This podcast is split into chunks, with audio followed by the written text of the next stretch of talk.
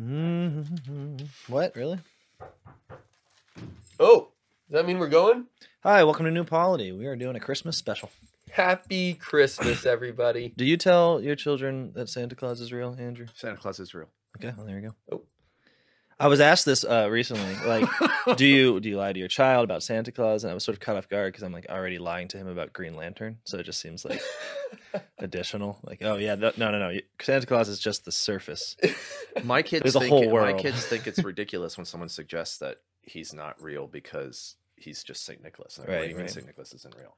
Uh, I see. They think it's like a like an outrageous like accusation. what you do not and it's like Virgin, Saint like what? Yeah, Saint Nicholas is real. He's in heaven. He's looking at you right now, saying he's not real. like the Virgin Mary. Like you're really it's gonna like- call her fake. It's like, oh yeah, I guess he is real. It's like, yeah, so don't say things like that. And then they they punch you, and then you, yeah, it's like, yeah. what? What do you mean he's not real? What some people try and some people try and make the distinction between like the commercialized, capitalized. Yeah, but you see, here's Santa. here's you want to know my take on that? I do. Yeah, Is that is that's why I that was bringing it up. is that actually. people people are they're they're trying to be like oh look how we resist the world and do this but actually they're betraying their worldliness because it's like that whatever world they're living in is dominated by by the commercial santa and so mm. now they feel like they have to counter that mm. somehow but it's like that's because you're too in the world if you're outside of the world santa isn't the commercial santa your kids don't even know about the commercial santa right? right? And so it's like Santa is who you tell them he is, and it's Saint Nicholas. And there's no like you don't have to lie, you don't have to do anything because they don't. It's not like they're being dominated by Coca Cola Santa. You know, they don't even. So, Like- like in so, my- the- like so the my real kids- answer is just just blow up your TV, not not like redefine Santa. Exactly. Yeah. Yeah. And the and and not and not. It's like. Yeah, yeah. You you get yourself. It's like you, you have one foot in, one foot out. That's the reason why you feel like you have to lie. Hmm. Get Hmm. both feet out, then you don't have to lie. that's my that's my take on it. That's good. Well, that's what we're doing here today. Is, is, is warm and, and gingerbread tasting takes on Christmas. Yep. Take both feet out. Yep. So That's we why I'm wearing really the know- hat. Yeah. I'm glad you don't shake your head. Well, but that it's an it's an audio. It's it's a hat that's friendly for the people listening on the podcast and the video because it's got these little jingle bells. It's like NPR. You know, you get some really slow talking people. the people who can't see you do you that get some right there are really missing out. Try do it again, would you? All right, all right, all right. Anyways, to business. Jeez. Well, should we talk about the Bible? Oh yeah. we don't have to. No, let's It's do fine. it. All Let's do it. I mean, this is like the most wonderful time of the year, and Charlie Brown, the true meaning of Christmas, is in the Bible. what does he Charlie Brown say? I actually don't know. What Mm. you don't? I You my know kids watch talking yeah? Charlie Brown. It's this whole- I oh, know. man. Oh no. it's it's like it's a great setup because it's this big like yearly Christmas movie that everyone watches and Mhm. it's looking for the true meaning of Christmas and where pretty much every movie you watch that looks for the true meaning of Christmas doesn't find it. They just pretend they do and are like it's in It always- giving and friends. Or And it's like, no, that's like every believing- day. believing, just generically believing, so the bell, so you'll he- hear the bells ringing. Yeah, yeah, yeah. Just belief, Just belief, like belief in what? Just you have to believe. belief in in the sovereignty of Hitler. Could be. Could be one thing. You just have to believe in the spirit of Christmas. That is the spirit. That like the meaning of Christmas is to believe in the meaning of Christmas. I know exactly. That becomes the Yeah. but the point is, the point is Wow. that that that we, you get sort of, you know, it's a genius little animation, but you're getting all prepped for something lame like that, and then they just, what's the, uh, you know, it's like somewhere at the end, what's the true meaning of Christmas, and then they just start reading the Bible. Yeah. Uh, I think the narrative from Luke. I think it's from- Yeah, yeah. Which that's is which cool. is the, the, the, the kind of awesome Yeah. early '60s post-war America where you was could still pull that stuff off. the last gasp, man. yeah. That's cool. I said, well, I did see a. uh, Well, this is actually just further evidence of the fact. Because have you ever read? Have, have you read the comics in the newspaper recently? Do you get you get a newspaper? I like do. syndicated comics. Like there's the. Um, I don't. I don't. My kids would be able to talk to you about that. Okay. Anyways, there's this really awful one. should- Because only his kids read the newspaper. No, Yeah, the yeah, yeah. comics. No. I'm busy with the with the business section. yeah.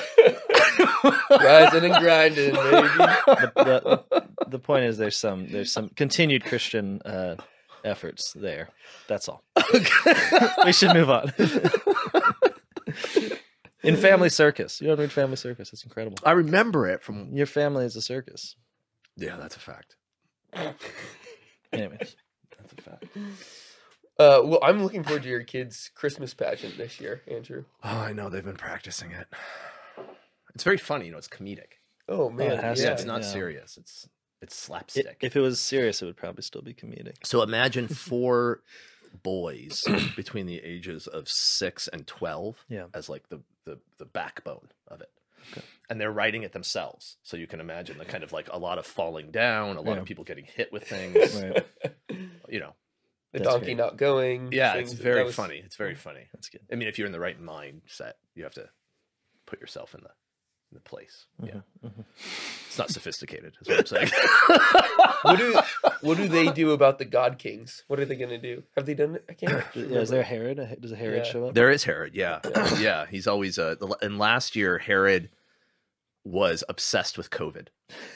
So like the Magi show up and he's like masked. Herod is all masked up and like with screens and like all worried about whether or not they've had the, the whether or not they're they've taken the proper Well, I mean, precautions from- from out- the protocols From out there in the east. I mean, yeah, right. They're dirty, probably. they have germs on them, right? So, like, yeah, that was they, the way they did Herod was that he was he was like a left coast, like West Coast, um, uh, you know, COVID believer, Wow, like like faithful. Yeah, that's just creepily accurate. I you know, it's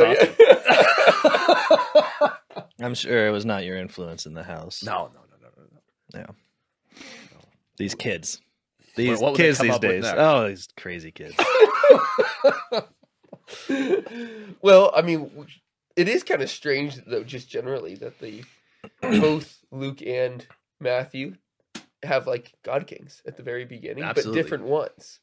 Well, it's know? not strange if you've been listening to us. Well, that's true. and who's going to listen to us Right. during Christmas That's a good except for everybody that's Yeah, yeah, no, I, to I, I think so- that that is. I think that one thing is that we we're so because we read the we're such a Christian culture and we read the Bible so much and it's so penetrated our like just way of speaking and thinking that we forget or we just like almost automatically explain these references away like they're just sort of Mm. spiritualized yeah, word games yeah, yeah. do you know what you know what I mean? And so like when you have in in Luke when you have the angel to Mary, you know, and behold, you will conceive in your womb and bear a son, and you shall call his name Jesus, and he will be great and will be called the Son of the Most High, and the Lord God will give to him the throne of his father David, and he will reign over the house of Jacob forever, and his kingdom and of his kingdom there will be no end. Right? This isn't this isn't like, oh, oh yeah, but we're talking about like the kingdom of your heart. You know, it's funny. or something like We're in the middle of this this novena right now, and and and uh, when, when they cite Christ saying that the kingdom of God is among you, they literally then put in parentheses Oh no. in your heart. Yeah. They literally did Not that that. kind of kingdom. Don't worry. Yeah, yeah. Don't worry, Herod. You're fine. yeah. Like that kind of I mean, it is true that, that- I don't know what else we mean when we talk about, you know, God entering human history. If we don't actually mean human history, it's like he entered human history, which means our language, which means what we mean when we say king, and what we mean when we say kingdom, and what Right. actually is present when we're talking about Jacob, like who is a person, yeah. and and and then we're like, yeah, but but not really. But not really. Yeah. Yeah, Yeah. it's yeah, yeah. it's but but obviously we're here to say the opposite. It is in fact the establishment of a kingdom of genuine peace, which is why I think you're driving at this that uh, it's no accident that um, not only is Christ uh, not only does he come as king, but he comes in opposition to kings, Mm.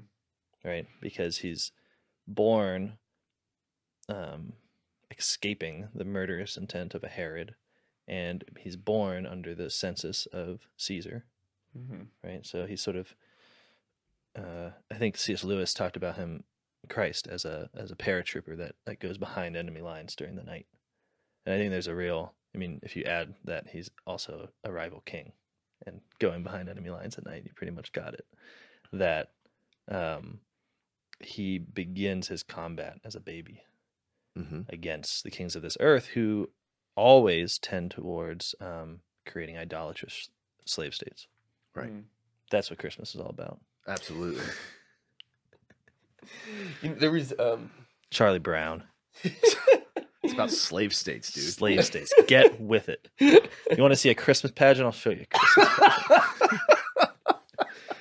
no, but it's true, right? I mean, uh, like most Christmas pageants don't include like the slaughter of the innocents or something, but it seems Yeah. to be as much a part of the of the narrative. well there's this then there- there's the theology so this is what when, when god enters history he enters like you said he enters into actual history and so he takes he takes the theology the ideas that are there the, the structures that are there Yeah. and then and then turns them on their head or redirects them in a way because they're not totally depraved they're always capable Yeah. they're always capable of bearing the truth if they're Yeah. just tweaked the right way right so you, you have for example the magi coming and going um, you know we saw his star rising the king of the jews. They referred to him as the king of the jews and and then we want to go worship him. And then herod's response is Yeah. where is he where is he going to be? And then his his like scholars tell him cite to him the passage about how the king is going to come from bethlehem. Yeah.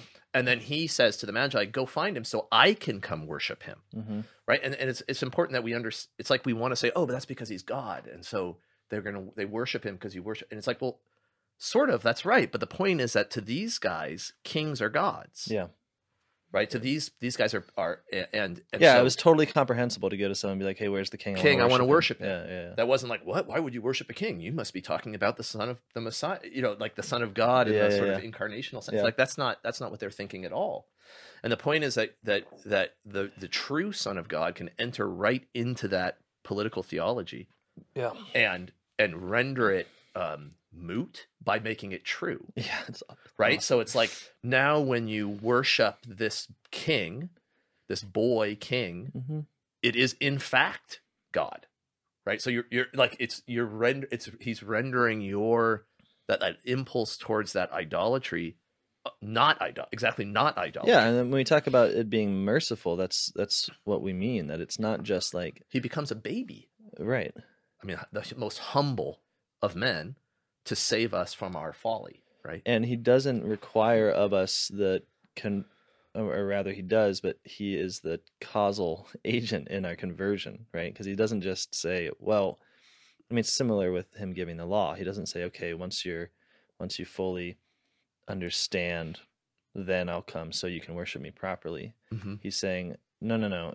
You are enslaved. You're worshiping men that original sin of desiring to be like god has really played out to a maximum level um, in, in which men really are being worshipped as god. And i'm going to exchange the object of your idolatry Right. for the true god. It's very similar to the law. I mean we talk about jesus as the law of god. Mm-hmm. sometimes we do anyways. Um and it's very similar right? Like it wasn't that god was saying well you guys are so good and so capable that i can give you my divine law. It was that oh you guys are already obeying tyrannical laws you guys are already in structures in which you're obeying laws that come from kings Mm-hmm. so i'm going to give you a law i'll be That- your king and so you don't actually have to change your fundamental mode rather it's the humility of god to enter that into the mode causes the, the the the dynamic difference. Like Right. now we're doing something entirely different, and it's it's. I mean, we talk about the primacy of grace. I mean, I, don't, I can't think of any other or, or a better place to put it. Like the primacy of grace is that we don't change; God changes for us, and then we change as a result. It's like Right. now we're obeying a law that comes from God, so we're becoming more and more godlike. When it wasn't, it wasn't because we deserved it or did something that we're ready for this law. In the same way, we were worshiping kings, we were enslaved to idols and demons, and then God had the humility to become the object of our worship without us yet changing our hearts. He began to change our hearts. yeah that's the way grace is grace comes to us comes first. I, I want to read this real quick. This is just to Yeah. kind of exemplify what you guys are saying. This is uh, an old inscription in the marketplace of Pri- Priene uh, in Turkey. Oh yeah, yeah, yeah, yeah. Yeah, yeah. yeah. Oh, yeah, yeah. Nice Of course, place. this one. Nice Yeah, They had yeah. oh great dates. mm-hmm. Really? Wow. Extraordinarily.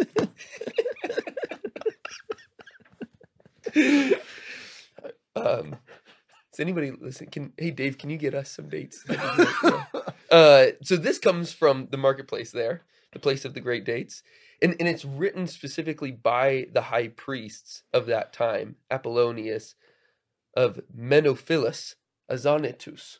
So this is a, Jew, that a 10 Jew, times, please. Jewish high priest in Turkey. No, no Oh, no, sorry. this is this is a Roman high priest. Oh, oh, oh, oh, oh, And oh it's- gotcha. and This is like a Roman outpost. particularly it is Gotcha. exactly Gotcha. and then it's particularly talking about like the appearance of Caesar. He says, Since Providence, which has ordered all things and is deeply interested in our life, has set in most perfect order by giving us Augustus, whom she filled with virtue that he might benefit humankind, sending him as a savior, both for us Mhm. and for our descendants, Mhm. that he might end war and arrange all things. And since he, Caesar, by his appearance, excelled even our anticipations, surpassing all previous benefactors, and not even leaving to posterity any hope of surpassing what he has done.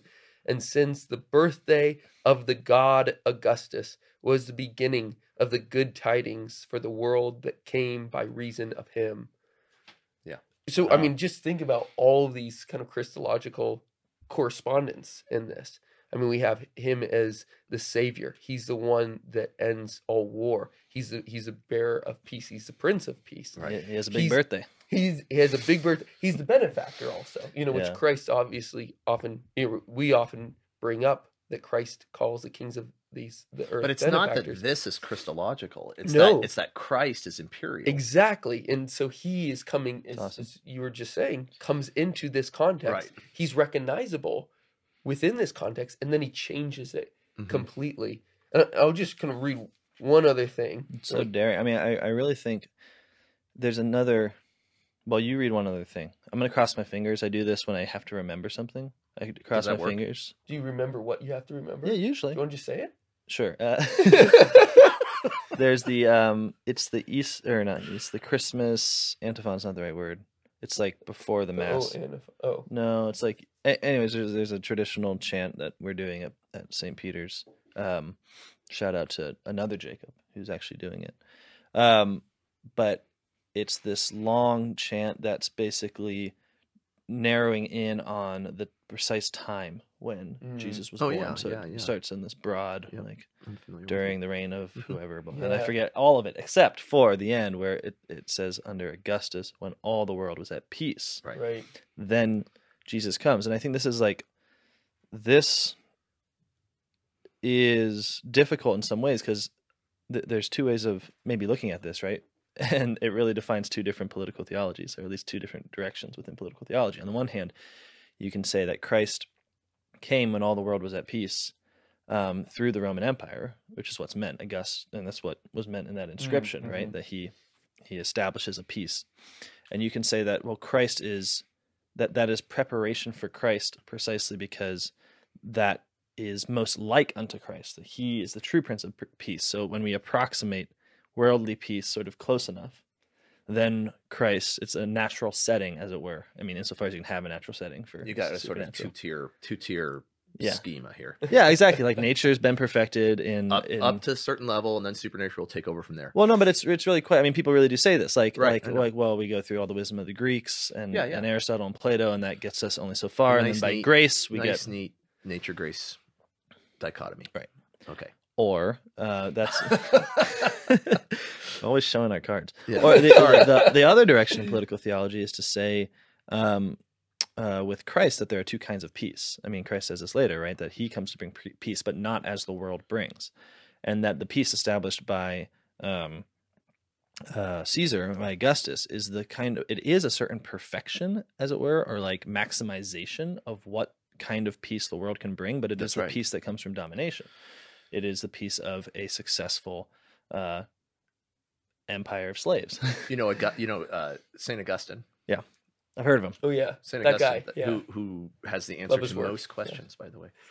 Um, he talks about this about the peace of the empire, and, and, and, and the way one of the ways he talks about it is um, with language, which is opening a big can of worms. But but the, the the setting is that human beings are are linguistic, and that we we talk to each other, and we would a foreigner, someone who we can't talk to, is Yeah. someone who's who's close to us. That we'd rather hang out with our dog, is what he says, than hang out with a, with someone whose speech we can't understand and and what he's talking about is is the way human peace is established through through discourse like that we can share something mm-hmm. and then he goes and then he talks about the empire and he's like now so how is it that the empire is established, and he says, "Well, the empire has managed to spread one language." He's talking about Latin, Hmm. one language over the entire empire, and has and through that has established a sort of peace. Right. And then he says, "But through such slaughter and bloodshed and domination was that accomplished." Right. right? Like that, it's like, yeah, there is a sort of peace that's a sort of mimic of the way we really are at peace, which is by talking to each Mhm. other, but only through only through war. Right, right. Yeah, right. Orosius, you know, his his one of his students, one of Saint Augustine's students, tried to carry on the city of God. Yeah, or kind no, of yeah, rewrite yeah, yeah, for yeah, yeah. certain parts of it Right. and such. And he actually brings up the the reign of Augustus as this reign of peace. And, and he particularly says that Christ wanted to approve his reign and thus came in the middle of it, which is a really strange idea. Boo. Yeah. Well, one one way But that I, that well, the yeah. fathers come up with to talk about this sometimes is that there's a functional um, convenience to the Right. to the worldly peace. no, I think that's what he's actually saying. yeah, because it allows the gospel to spread. And that's what he, and he says he approves it insofar as it's the first time in history where disciples, apostles, could actually Yeah. cross borders and bring Yeah, the yeah. gospel. Yeah, absolutely. You know? right. But this is precisely but this is precisely what we're saying is the undermining of Christmas. Like the it it uses the peace of Babylon, the peace of Caesar, um f- but but turns it on its head and Doesn't chan- endorse it. ends. Yeah, No, it's like right, right. you know, and, and you can see this all the time. Like it's actually a theme throughout the Old Testament that I don't think it's spoken of too much. That um, there's a line that says, I think it's in Proverbs, but I'm, I'm probably wrong. But it says that the uh, the wicked amass um, for the sake of the just. It's very confusing at first because the wicked amass for the sake of themselves. They're the ones taking all the property. They're the Right. ones uh, ruling for private gain. But there's this hope in God's providence that um, such material amassments, insofar as they are amassed, now become very vulnerable to being turned over by the Lord or being turned over to the people of God, right? So you can imagine this in some ways like, you know, uh, well, you can just imagine this, right? Yeah, There's- there's yeah, This it's kind like of greedy spoils. taking up, and The then the spoils. spoils are there. So Yeah. you think of, of, of Egypt, right? Yeah, right. The, the Israelites go and they despoil all of Egypt. Um, and it seems in the same way that there is a building up and amassing of material peace of of material language, of material um, Mhm. empire, uh, geographical unity, that sort of thing. Um, that then goes to the victor. Yeah, I mean, it's, it's important to see the historical coincidence here because I think a lot of times in our general historical ignorance, right, we, Hmm. we imagine, okay, Christ is being born, he's being incarnate into the Roman Empire. Yeah. And it's like, well, no, not really. I mean, Augustus is the first one. Right, like Mhm. this is the beginning of the Roman Empire Mhm. as an imperial order. So, Mhm. so they've built the Republic has built this empire, and that and it transitions. But Augustus is really the first of the god the god emperors right so so we're gonna from here on out we're going to have a divine a divinity in in uh in the imperial throne Oh, whereas like with Julius Caesar, it was kind of a retroactive. yeah yeah it becomes retroactive God, and it yeah. becomes he's a dictator he has these sort of pseudo constitutional functions Right. right it's not until it's not until it's exactly at the same time that christ is born that the the divine emperors are established oh wow! I in the know that. empire Yeah. right so you have this rivalry from the very beginning Wow. right like this established and and, and so it's not and then through then the course of roman history what you're going to get is that the traditional polytheistic paganism is slowly over over the f- first few hundred years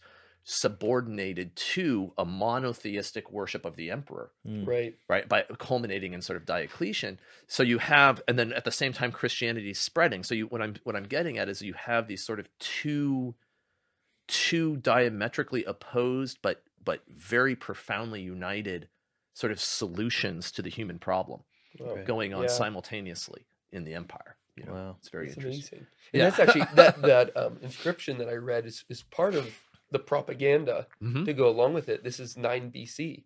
You know, Yeah, some just scholars beginning, yeah. think that Christ was actually born that oh year. yeah you know, it's just also pretty funny, or at least you know around that around that time period. right But that's a great point. I, I- I'll just I'll read this other thing real quick. and this I think goes to the- point of Christ coming in in the same place as Augustus hmm and as a king, acting as a king completely differently. So this is from the Venerable Bede. So this shows us in the traditions, it's not just us. Here we go.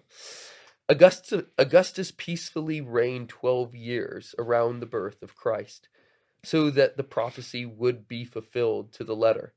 They would beat their swords into plowshares and their spears into pruning hooks. Nation will not lift up sword against nation. It's Isaiah 2. Christ desired to be born in the most peaceful time because he greatly sought and loved peace, for he watches over the lovers of peace. He desired that the disciples, whom he was going to send out preaching, to be able to travel and be secure anywhere and be protected under the formidable shadow of the Roman name by the imminent sedition of impending treacheries.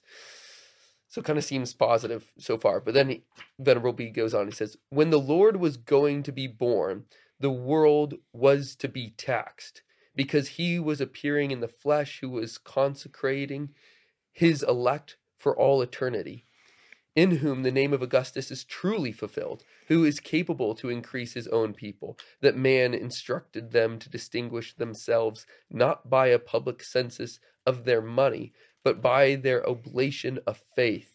With the old census of the synagogue being destroyed, the new census of the church was being prepared, which does not drive out torment but relieves it, and does not demand a coin but a stamp of faith.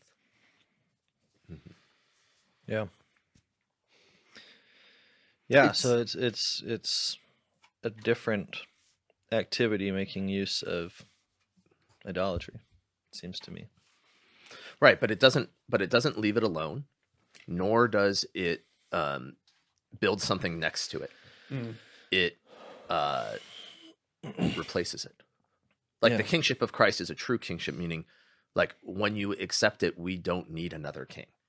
Like there's no long. I mean, not Yeah. not in the not in the pagan sense of a king. Now the kings, the Christian kings, won't be kings, right? It's like that's the that's the weird thing about it is that is I think that we we we we start equivocating on the word king, or at least at least it becomes analogical, right? Mm. Where like we, we refer you refer to the anointed medieval kings as kings, or even or even the the Christian emperors, even Constantine or Theodosius as kings, Right. but but they're not kings like the way the pagan kings were. Mm. They're not now. They're mediators of the kingship of Christ, Right. right? Like their Yeah. kingship is now is now beneath the the kingship of the truth, which they don't control. Right. Right, the order of the cosmos itself, the order of true of true and false, just and unjust, Mm. is not there. uh, not does not derive it. It does not derive its power from them. Um, well, that's just not. That's just not. That's that's missing an essential component of pre-Christian kingship. Right. Well, and some of the medievals were aware of this. Yeah, I so- mean, I so- mean, they even say that the word kingship is a little bit hit or miss because Right. true kingship was seen seen through the Book of Judges. Yeah, that yeah, interventionary action of someone atop the hierarchy, only breaking into the levels, lower levels of subsidiarity when it's necessary. Right. And that Samuel was like the last guy to to be a true king. And after that, it was, you know, there was a strong attempt to hold on to it, but it was kind of lost. you know? Yeah, but the I mean, it's that the kings, yeah, the Christian kings become Davidic Mhm. in, the, in, the, in, in that, but, but in that sort of way, like Yeah. the, like the law, David enforces the law, Yeah. but does not make the law, right? Right. Yeah. And that's not the same as the kings of the nations, who are the source of law. Right. Yeah. An emergence from and this them. is also i mean a fulfillment of of a revolution in kingship that begins in in the old testament it's just rarely achieved. So Mhm. we- talk about how the new testament well what's different from the new and the old? Well in part it's that the new because because it brings christ brings the ability to fulfill the old to make efficacious what's in the old but it doesn't mean that it's not in the old. So what i mean is like you have in in the wisdom of solomon you have uh words that are spoken against every pagan conception of kingship that I've come across in that for that time. For no king has had a different beginning of existence. There is for all mankind one entrance into life and a common departure. And then the king Mhm. is said to be under wisdom as his bride. He's Right. married to wisdom, which is the law of Moses, and he has to be obedient Mm. to the law of Moses. I mean, that's just a different conception of kingship. hmm And Christ can fulfill it in his perfect obedience to the Father while also being something, obviously, more. Well, I, I want to ask along these lines about the wise men. Like, why did why do you think that the wise men show up right at the beginning of Matthew's birth account? Well, I mean, one thing would be that the epiphany to the nations is goes right along with what we've been talking about. Mhm. That the epiphany to the nations is in the mode of the nations, right? I mean, like they're astrologers. A star has risen. A Mhm. king is born, right? Like, and they're going to go worship him. And I, I think that there's a prof- there's a real profundity to that, right? It's not everything that you know, everything that you are is wrong. It's that I'm capable, I'm capable of showing you myself in your world Right. right? Mm. The world of the nations. Mm. Um, I mean that that would be.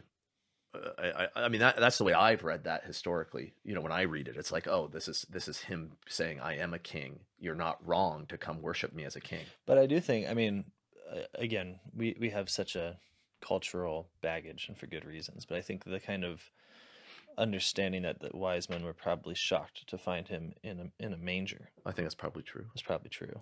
Yeah. Um, because it's not simply, it is an entering into our world and then it's also a breaking it. You know, Our world is being is being broken because our world is built up in structures of sin that have to be destroyed. And so one of those structures is um and and maybe just the ordering structure is the the worship of men. Um Well, I, I do think he was in a house at that point.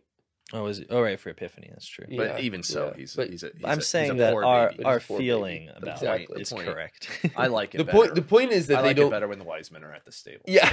me too. Sorry to ruin it. Don't do Just that. saying that the Bible says it. The Bible says it right here. You know, they saw him in the house that he was. So, anyways, Well, I think one other one other part is the um, the flight into Egypt, um, because it it always references well this fulfills the prophecy out of Egypt I have called my son. Um, the references to one Kings in the flight of Jeroboam uh, fr- uh, from Solomon after Solomon um, apostatizes. So if you go back to the um, the story of Solomon, it's that you have a king who is supposed to be different, who is supposed to be not like unto the nations, um, but following the law of Moses, um, and he begins to go after foreign gods and utilize slave labor, and it's it becomes dubious that he's on the right path, and then by the end, he God declares that no, he's not on the right path. He's trying to be a king like the nations, and so there is a uh, Jeroboam is rises up as a rival, and he's taken away to Egypt where he's safe. So it's not just. So sometimes I think we hear these like fulfillment of the prophecies as if it's just like, well, this sentence was said, and so we have to Mhm. make it fit over here. So, you know, we just brought Jesus to Egypt for a little bit. But um it seems like he is once again showing us that he opposes um the kingship of this earth with the Mm. kingship of heaven. And his going to Egypt is um teaching us that. That's fascinating. I, I- think that the idea of of of prophecy as being um, pedagogical or teaching is an interesting one, and I want it. I mean, so I have a thought on this that that often when people ask why why did the Old Testament happen, right? Why did we have this huge long period and all of this occur? And and you get the story. Normally, it's like oh, it's some sort of preparation for the coming of Christ, right? Mhm. it- and and I think that that's sometimes it's not that's not wrong, but I wonder if we can if there's a way of understanding it in a slightly different way, which is that that um, when we talk about Christ entering into history, like God enters into history, He really enters into history Mhm. and becomes a man in with a biography, a historical biography, like a man like the way we are men, like we are in a time and a place in history. Like that's Mhm. what that's what part of what it means to be a man. That when Christ is incarnate and becomes a man, he becomes a man like that, fully in a in a in a culture, in a world, in a place that has a history. And so it's not what I, I guess what I'm trying to get at is that that long preparation is not is not just so that the Jews themselves or Israelite themselves are prepared to accept Christ, Mm. right? Because first of all, doesn't quite work that way. No, Right. But but No, more so, so you're, I'm just what- trying to build it up. Most people ask the question, why is it that, like, that God had to design the nation of Israel? Yeah, why answer we, that- why do we have it? And the answer that is often given is, well, because they needed to be able to recognize the Messiah when he came. So they have yeah, to give like all the forms have and to be prepared to receive him, and and, and, Yeah. and, th- that's not wrong. But I want to turn it around a little bit and say that The opposite is true too. They like they needed to be prepared to be the nation that Christ could be born into, Mhm. to reveal God to the to the world and reveal himself as a king, right? So like there he's he's born as a baby so that he can be educated so that he can develop as a man in this nation that has this history so that when he preaches the truth he can preach it in the mode of that nation Mhm. And that is a mode that has been prepared Right. has been prepared through centuries of history to be intelligible to the nations Yeah. So he, was you see what like, i'm you, you- Yeah, he yeah. came as a baby, grew up so that he almost could get lost in the temple to know the point i mean i mean one way of the- sort of a shorthand yeah. of all this would be Yeah. that the reason why we have the old testament is so that christ can have mary right like so that he he can be born of a hebrew woman who is a part of that culture who then raises him in it so that when he preaches the truth when he pre- preaches the kingship of christ to us it's it's with all of that language all that cultural idiom all Well, that it- history. it it does make a lot of sense out of the Old Testament because it seems like again and again the Old Testament is always taking a form of of the nations of the of the world of the especially the power structures of the world and then just changing it a little bit or like in a in a very significant way while retaining its exterior form so Right. it's like well the nations have kings you're going to have kings like this. The nations have priests you're going to have priests like this. The nations have sacrifice you're going to have sacrifice like this. The nations have idols you can't do that but you can have a temple. you know a temple without an idol yeah right, or the nations have the nations have armies you can't have standing armies you have to have Right. this. You know again and again everything we think of as like well describe the human world what's it built up of? Everything that we would say well it's got governance and kings and armies and all markets and money and blah blah blah. Everything that we would say the old testament deals with and then through law creates this difference right?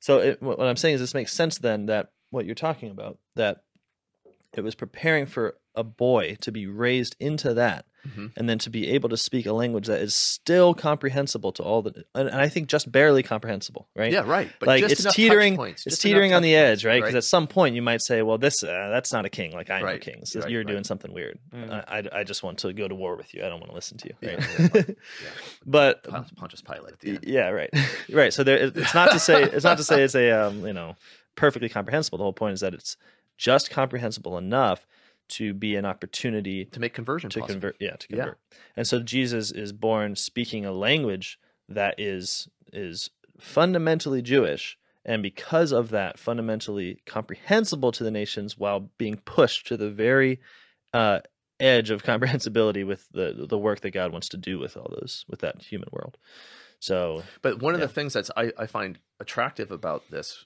is that we don't then because there's a tendency to view the Old Testament as like a series of failures, where it's like, oh well, we'll try this. Oh, that didn't work. You know, now we'll try something else. Oh, that doesn't work. Now we'll try something else. Oh, that doesn't work. And then eventually you get to the point of, well, I guess we better send Jesus. You know, like at the end. And there's there there is that narrative in there, right? Like that that there's that narrative in there, but that and even the parable. that know, itself is pedagogical. Mm. I mean, like the it's the failures are a part of the forming of the people. So, like if you look at the Book of Judges, there's this, there's really the recapitulation of the Passover story, right? Like what I mean is that you're you're you're enslaved, and part of your slavery is is the Mhm. result of your own sins. Mhm. You reach sort of rock bottom. You cry out for help. A savior is sent. You're redeemed into righteousness. Then you do it again. Then you do it again. then you do you know this cycle over and over and over again. And like what's hap- and then the, and then those cycles happen on bigger levels of scale and the bigger plot lines within the Old Testament, right? Not just there's like the micro plot lines and the Mhm. bigger cycles. But what's happening there Wouldn't it just be easier to go is to the confession? but but don't you think that what's happening is that is the formation of a culture within which that is their meta narrative Yeah. like the way they view Mm. the world is through these sort of cycles and that that is then the world that christ can come into and preach the final the final act here yeah. and it's like it's it's intelligible right Mhm. like the language is there the culture is there to receive it Mm-hmm.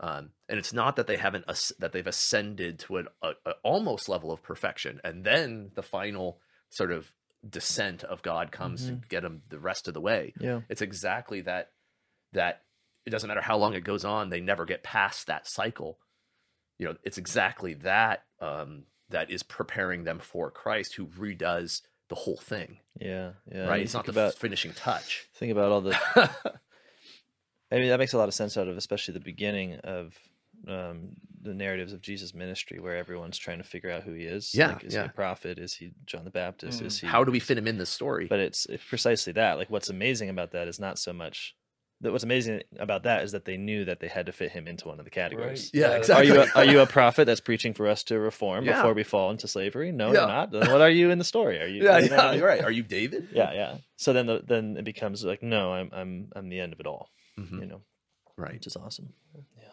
There does seem to be. I mean, before we turned on the cameras, you were talking about the uh, the death of Herod. You know, and there does seem to be like a real, like uh, you know, movement against. We are defeating God kings now instead of letting them lord it over us. God just kind of interventionarily kills them off. So just Yeah. yeah, like just the hit this real quick. Like Herod uh, goes off to Tyre and he's and on that an appointed day, Herod put on his royal robes, took his seat upon the throne, and made an oration.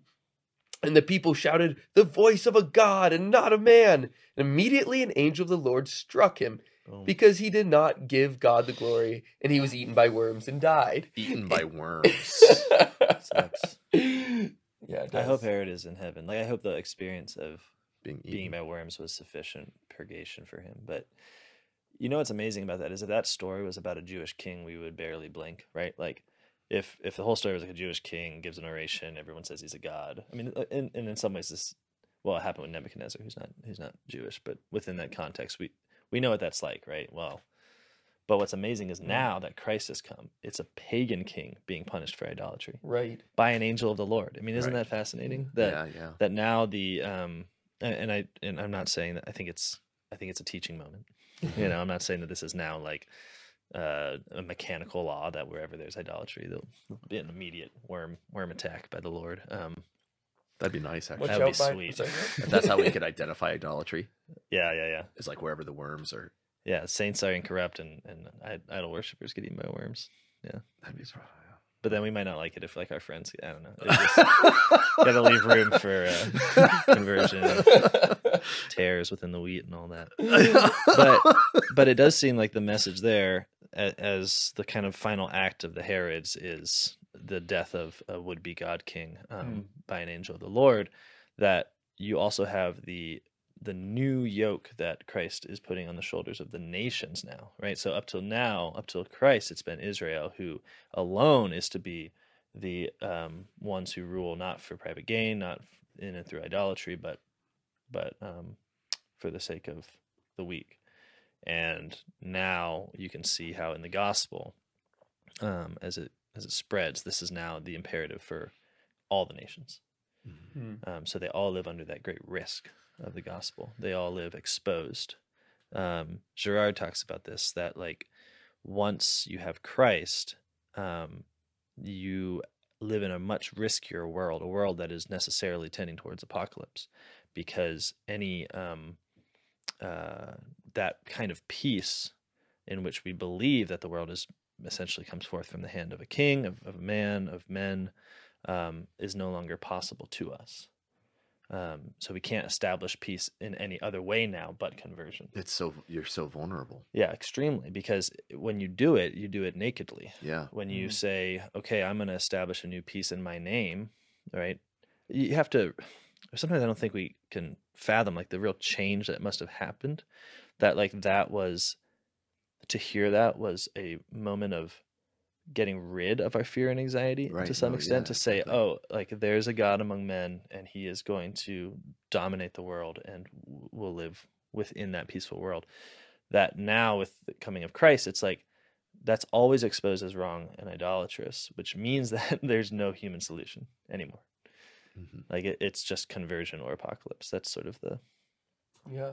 And that's what you find with these two kings mentioned at the beginning of the two gospels. What's the Herod and Caesar? It's death on one hand and conversion on the other. Oh yeah, yeah, yeah. That's In the lines, that's cool. I like that.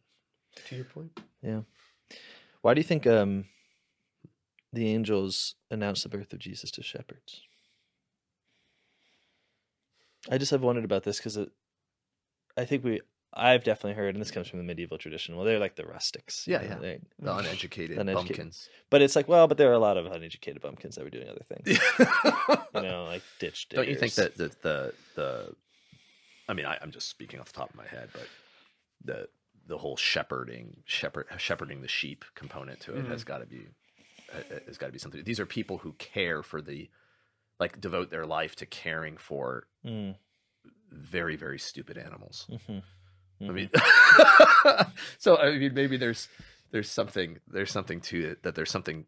I mean, shepherds come up turn up a lot in in mythology in, as being a sort of ideal type, yeah, absolutely. right? Not just in Christian and Jewish mythology. I Oh, mean, think really? about David; he's out with the isn't he out carrying the carrying to the herds? But are there other examples? Oh yeah, of- yeah. I think in, in, in pagan in pagan mythology and stuff, there's a sort of idealization of the shepherd Oh Right. yeah. Oh yeah. sure. because he's he he's out he's by himself Or so there's this stuff like idea that, that, he's yeah. sort of contemplative he's Right. caring for animals you know i mean there's a he is also self sufficient. there's a romanticism to the share to the shepherd i think but Yeah. um Yeah, you see throughout the Old Testament that um, one of the ways that God distinguishes the kinds of king or the or the work He's doing with kingship is to raise shepherds to be to be kings. So with, with David, it's Yeah.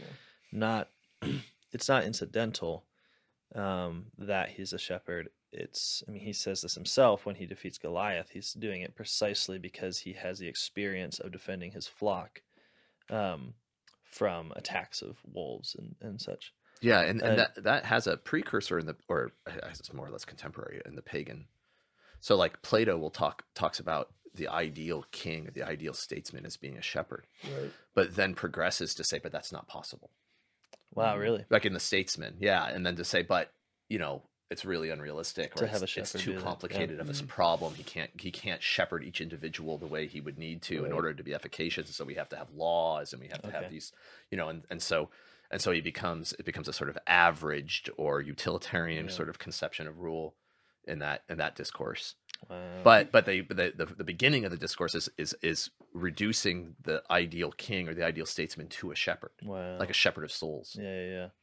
That's incredible. yeah I mean that actually makes it makes good sense too. I'm thinking about um, two passages. One in which Paul calls us the, uh, or excuse me, first of all, in, in Proverbs, when you know that famous parenting passage of "spare the rod and hate the child." yeah You know where where clearly there's a rod in everyone's in every parent's hand, like the, the the the rod of rulership right right of Scepter, kingship, the yeah. scepter. The scepter's in his hand yeah and then also you know corresponds with being uh, a nation of priests which you know in the ancient world priests just were interchangeable with kings for the most part i mean you find that like pseudo jerem talking all about how how the idea of messiah or christ could either be translated as king or as priest Mhm. um i mean obviously you have you have the great connection between the between the gods uh the god kings who are mediating for the country with the invisible gods Right. you know everything else as well um but that makes sense it like it comes back to i think you know what we now again eh, uh, uh, in a different space and time in the church history call subsidiarity but the fact that everybody has a scepter of a sort Mm-hmm. you know to be able to rule and design their family and their life um, this like the and shepherd. the shepherd fits that you know? Yeah, he I mean- literally does have the crozier Mhm. What you think about it being announced to kings on the one hand and shepherds on the other, given the whole narrative of um, the Old Testament, in which the shepherd is the ideal king, and in which whenever they fail, you know, like when David fails pretty dramatically by taking a census of his people, um, uh, he in in confessing his sin returns to the language of shepherding. He says, um, you know, the fault is mine, but these sheep, my people, what have they done? So you can see that within the Davidic kingship, that you're kind of bound on the one hand by an image of of the God who you're not supposed to be, and the shepherd who you are supposed to be. And then David's life is one of, you know, be, being the shepherd and then failing and being like the God, and then moving back and forth between the shepherd and the God King. Um, and it seems to me like when the good news is announced um, to, on the one hand, kings and on the one hand, shepherds, there there is a um, it, this is a very I'm just making this interpretation. So There's a, I see what there's a Yeah. literary, a literary device a here. literary device that seems to me to say that now this kingship, which was sort of um, you know encapsulated as preparatory, like we need to make this kind of king so that Jesus and, be, and being king is intelligible to the nations. Well, and all this, but it also speaks of the universalization of the principle that. Um, in the same way that when we originally look at, well, where's the first kind of shepherding? We actually look at Adam, who's keeping in the Right. garden, uh, which is the, the the verb for shepherding. Um, that now the this mode of kingship, this mode of rule, is now possible. Like you're saying, Jacob, I think um, um, universally. Like it's maybe it always was. It's just that it's now because of uh, because Christ is making it not the completely separating it from the um, amassing of wealth and power into a formal kingship. He's also opening it up where well now everyone has to use whatever power they have in a shepherd-like manner. Right. Um, so now that image, which was the model for a um, divine or, or rather moral kingship, um, is now the image for all of us. We all have to ask if we're being a shepherd or a God king. Uh, it's not just a sign; it's a, a symbol itself as well, because it's not just that he's he's coming literarily for these people; he's coming actually for these people, so that we might be these people, Sure. Yeah. come in and changed, and so as you say, And so I think That's when the medieval tradition then looks at that and says, well, it's because they were rustics, it's because they were the poor, they're saying the same thing, which is Right. that it's Mm. universal now, it's to everyone. Mm. Um, but what I think all, maybe all we're adding to this is just that what's also universal now is the political theology. It's kingship, yeah. Is so kingship is now once again universalized precisely in the manner that retrospectively we say it was universalized before the fall, right? That Right. Adam Mm. had the fullness of Mhm. kingship of, of being a priest, a prophet, and a king. Um, that that possibility is returned, and the way that we show that it's returned is we pick the bumpkins and we, you know, give we tell them to do the same thing that the actual kings are doing, namely go find the go find the boy. Right, exactly. Oh, oh, there goes the pipes. it's okay. Alex was anything else. Anyway, so that's Hmm. you know, go be a shepherd, I guess. what else? Anything else? Any any uh any gingerbread flavored takes from from the Christmas narratives? You- we were talking at our house the other other night. Oh, about- I've got one. Oh, okay. Before you talk All about your right, house, that's fine. That's fine. Yeah. This go one ahead. has we're not going to talk more about it, but there's a medieval tradition that Mary circumcised Jesus. Whoa. Yeah, it's it's like this weird one. That is a weird one. Yeah, it doesn't fit. Nope. I don't think it was true. It leads to a few really cool pieces of art, um, and then and then a totally Really? I want unique, to see that. Totally cool. unique um, uh, allegory between Mary and Zipporah as the Oh, um, right. one who circumcises Moses. Yeah. and that's all I have to say about that. Okay. Yeah. Anyways, what are you saying? Moses kids. Yeah. Yeah, Yeah. yeah, Yeah. yeah. Uh, that'd be kind of maybe too intimate. I'm not sure. Uh, no, we were talking in our household the other night about the uh, the two types of wisdom, or like two. I mean, there's so many types of wisdom, you might say, but the two ways in which Saint Thomas categorizes wisdom. W- On one hand, he categorizes. You were it talking as about that gift. with Blaze? Well, he's It's incredible. prodigious.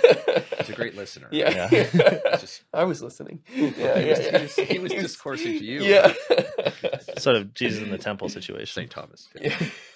Anyways, you're talking about two kinds of Dad. wisdom. well, Ice was saying it was an intellectual virtue, and he's like, no, he's he situates it in the you know on the on the section on gift, and so we were having a father son fight, and we finally realized that it was actually just two types of categories that wisdom find finds itself both in. Mm. Um, on the one hand, it's something that we can d- begin to discern, like what is the real cosmic order? How does everything actually fit in? And uh, on the other hand, it's just something that you receive. You know, it's it's like a theological virtue in that in that regard, where you have you can only but accept.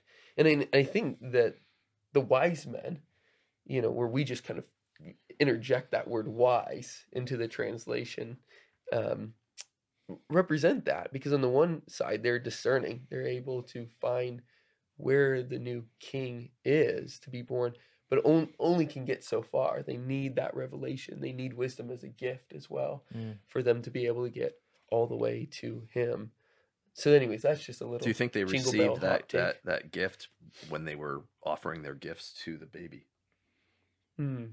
I mean, do you think because they they Well, go? I'm they- referring to the scribes. Like I they- get it. I yeah, get yeah, what you're saying, but that that that at that point, it's like it's like they they they their their sort of pagan knowledge gets them so far, their wisdom, their Mhm. worldly wisdom. Then there's revelation, that Yeah. like Jewish the Jewish revelation is sort of the law that tells them legally where this is going to occur. Yeah. Right. Right. So there's a revelation there, but that doesn't seem like the fullness of the gift of the gift. That's a that's a precursor to the gift, isn't it? It's an anticipation of the gift Yeah. then they're at they're at the, the the the cradle itself offering their gifts to the baby and then they they go home by another way and it's Mm. like you wondering if they're leaving having received the fullness of the gift of wisdom Right. right Going like by they- another way. you know at that point having worship to the god Did you just make that up? i just did Nice. That, that, sound- that seems totally true. it seems like there's a sequence there Yeah, leave by another way definitely doesn't just don't mean come back by the same way don't go back the same way you came the same way you came is through is through worldly wisdom and you're going to leave by a different way But that has that has to be true. I mean, the whole thing about how wisdom with was with God from eternity, right and that and that wisdom is the one that descends and becomes incarnate. Yeah, right. Well, and, and to to just bolster that by sort of plugging it into everything we were just discussing, they're they're going by another way is is directly to avoid and trip up uh raging God King, exactly. Who's kill literally killing infants at this point, um, in order to make sure that he's the the sole sovereign within his petty little regime. his petty little like I mean, servile regime. I know that's the thing about Like, he- Herod. Like, we always forget. himself is just a like a worthless little slave. I know, like Caesar could just like replace him in a, and and often he has to like barter with Caesar. For his own- like if you read the history of the Herods, I mean it's pathetic. Um, but it's like, Seriously. but I but I think that's. I mean, sometimes sometimes there can be this moment of like, wait, are we like what what if the interpretation is wrong because these in fact aren't. This isn't in fact a, a, a great king. He's obviously under.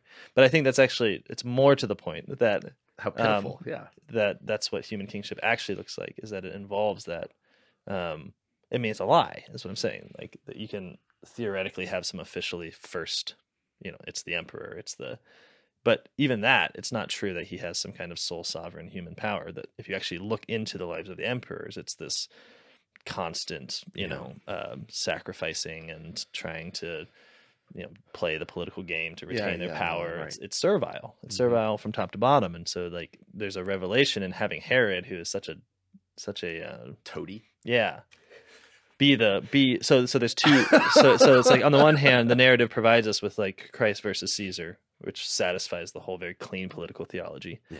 but on the other hand like when it gets down to it he's fighting herod and, and that's Mm-hmm. like maybe a, a deeper revelation of well what that actually what what the- Caesar's just a big Herod. yeah exactly why do you think jesus was born among animals i've always wondered this and since we're 'cause you, you don't have to have an answer i've just been genuinely curious it seems like significant because the nativity scenes are awesome. what else are we gonna like So the whittle out kids- of wood? You know, the kids could It's for the play with kids? it, and it there's has a to be the new. Adam. She does. Oh, Yeah, yeah, no, I think that's right. He's there again, you and that he's he he brings the the redemption that Christ brings is the redemption of the entirety of the of the creation. right. You know, through redeeming man, he redeems all. hmm I mean, the animals too are in on it, Well, right, and you have the angels. and the angels, and the whole the whole cosmic hierarchy. Wow. even the fact that he's in the feeding trough. You know, not only is that allusion to the Eucharist going ahead, but it's also even redeeming the things that we were supposed to raise up, the plants themselves. My my It's a little ominous. my wife has time. this has a box of Christmas books that come out when we get into Advent. We start reading, try to get the kids excited for Christmas, and there's one of them that is really really cheesy, but I really enjoy, which is, um, it's a it's a story about the animals in the manger Mhm. who who like know that they they somehow know that Mary's coming. And so Oh, they're wow. preparing, I mean, in the stable, and they're preparing the manger, they're preparing the stable, and the animals are like, he's coming, he's coming tonight. We have to like get this ready, you know, and That's then, awesome. yeah, yeah. And I love it for just that reason. It's like, well, the animals are in on this too, Yeah, yeah, yeah. you know? Yeah. That's That satisfies. it's very heartwarming. that satisfies my desire for an answer on that one. Cosmic hierarchy, new Adam. And, and there's just the, the direct poverty of it.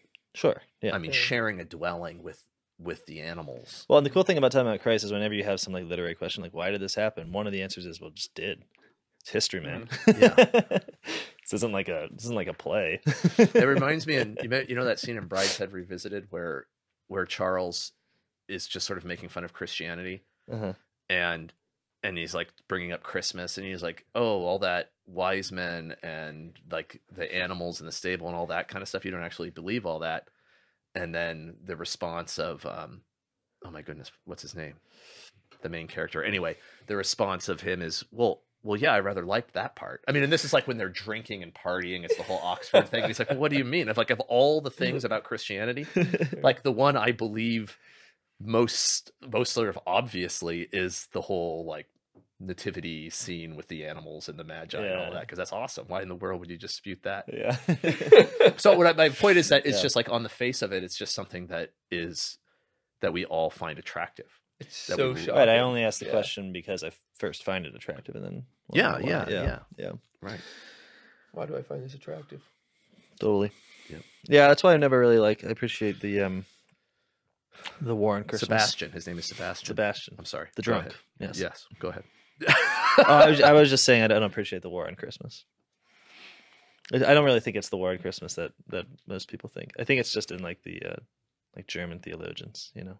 Yeah. They're like, oh, he was really born in a cave. Whatever, man. Who cares? Could you even imagine being such like a Grinch? It's Yeah. such like a curmudgeon that that's something that Yeah. you think you should bring up. Oh, he wasn't born on this day. Whatever. It's like you know, yeah, you know that was just like the solstice. You know that that census wasn't like the right census. It was really the other census. Like what? my gosh. Calm down. Eat a gingerbread. Yeah. Yeah. That's right. Well, should we call it call it a day? Sure. I, we- I think this is coming out on the fourth day of Christmas. So everybody, happy fourth day of Christmas. Hope you're enjoying it with your family. Say a prayer for us. We have a we'll- lot of toys to build before that.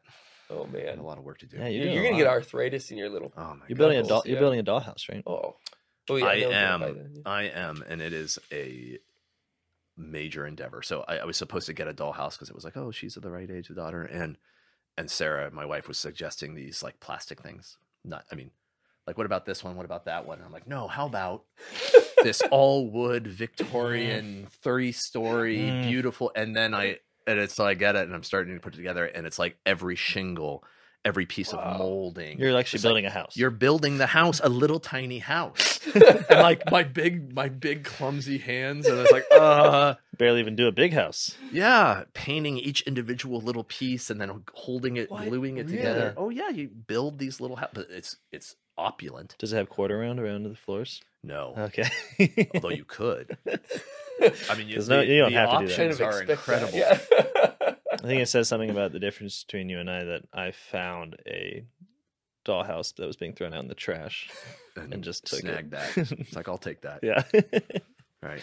We'll Well, I wish I that had done later. that. I know. Well, you got No, I mean this will be great. it will. And this will be great when it's done. But I have many hours of work yet ahead of me, I'm, and two days. I'm building my son. A, oh my gosh, two days. We have two days. is it two days or three whatever Oh, wow. my kids had a big discourse about this today about how many days it is depends on do you count today do you count christmas itself Oh, Do you- yeah. you know Actually, it was interesting because in, in one of the antiphons this morning, it was, um, uh, "Do not be anxious. Your Lord will come in five days." And I was like, "Whoa, wait, that's." I, th- I think he comes sooner than that, actually. Well, he'll come then too. Yeah, yeah, that's true. Yeah. Anyway, this is all. This will all have already happened by the time people are listening to this. That's right.